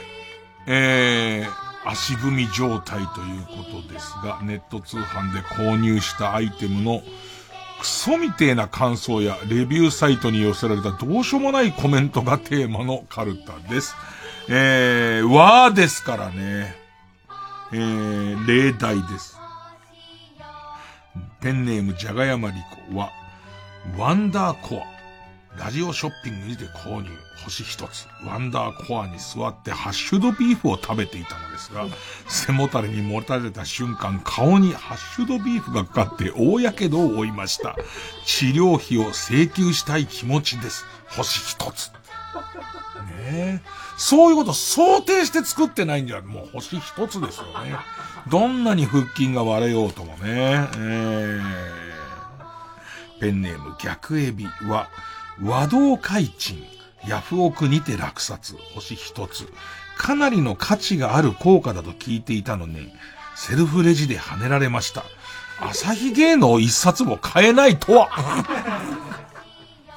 えー、ということで、次回の対戦カード、今日のサソリ座12位カルタはラ行です。星一つクソレビューカルタは和行です。また、え、まとめてデビュー戦もやりますので、あの、新しいカルタのジャンルの方もお待ちしております。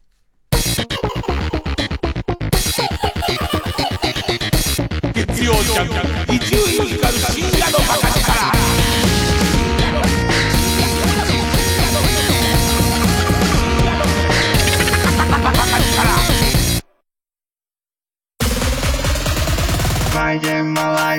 ライムスター歌丸です。プレイステーションプレゼンツマイゲームマイライフ。8月27日のゲストは、スキマスイッチの時田慎太郎さん。一緒に遊ぶ友達はフロンターレの中村健吾。勝てなかった相手はウィンズの立花啓太。そして師匠は、テルオくん？これって一体何のゲームなの？詳しくは木曜夜9時から。三浦淳と申します。伊藤聖光です。この度東京国立博物館のアジアの名品珍品だけを集めた建物東洋館だけにフォーカスした音声ガイドができました。その名も三浦淳。伊藤聖光が行く東博東洋館見聞録。このプログラムはスマートフォンアプリ耳タブで聞くことができます。聞いてね。はい毎週金曜夜12時からのマイナビラフターナイトでは今注目の若手芸人を紹介しています。ゴジラとメカゴジラだ。バカ！ダブルパチンコ。マイナビラフターナイトは毎週金曜夜12時から。月曜ジャンク。ジ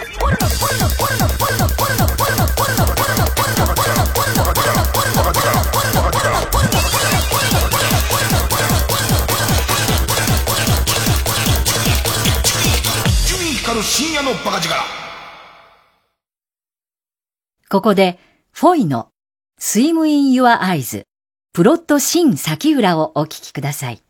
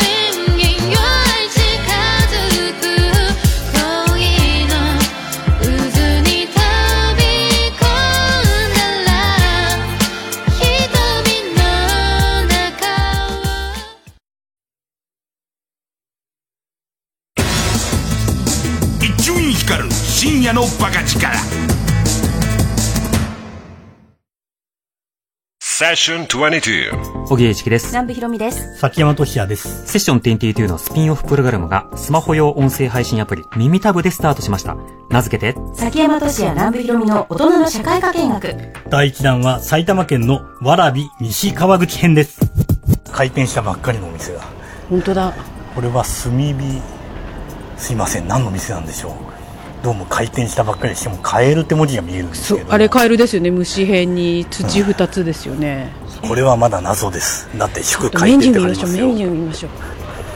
あ、本当にカエルかも。カエルの写絵が描いてある。崎山さん。本当だ。音声配信アプリ耳タブは数字の3を2つにアルファベットで TAB と書いて耳タブ。スマホ片手に同じコースを歩くのもおすすめ。崎山俊也南部ひろみの大人の社会科見学。ぜひ聞いてください。荻上チキ Session 22 905FM 954AM TBS ラジオ TBS ラジオ JUNK。この時間は小学館中外製薬マルハニチロ伊藤園ホテルズ他各社の提供でお送りしました。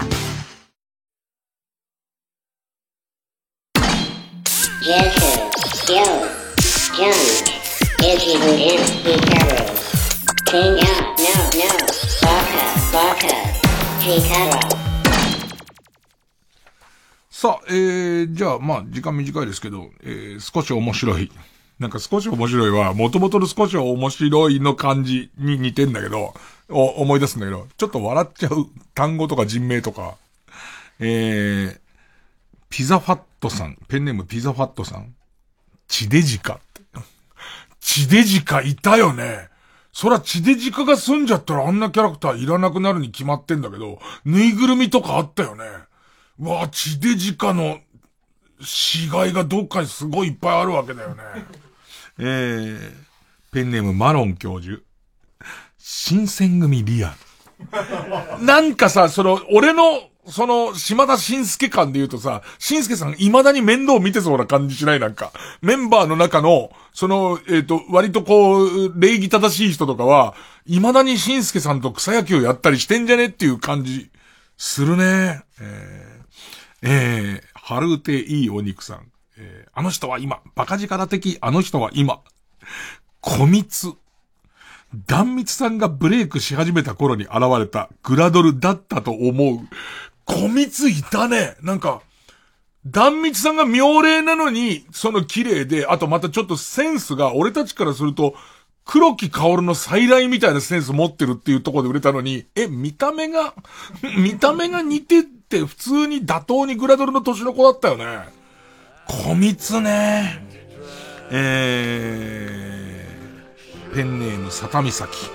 アヤマンジャパンの曲、YouTube 欄のコメント、YouTube のコメント欄。アヤマンジャパンの曲の YouTube のコメント欄。当時小学生だったので意味わからなかったけど、大学生になった今見ると、すごいエロい歌詞だったんだなーって気づきました。だって、懐かしむものなのって書いてあるけど、これ。いやー、少し面白いものも気づいたら送ってくださいね。勉強になります。ほいじゃこの辺で寝ます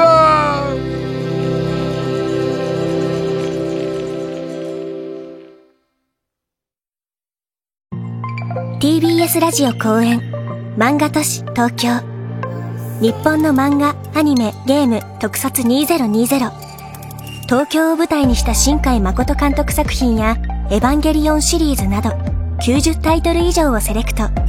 500点以上の漫画原画、アニメ制作資料が巨大な都市模型をぐるりと囲む。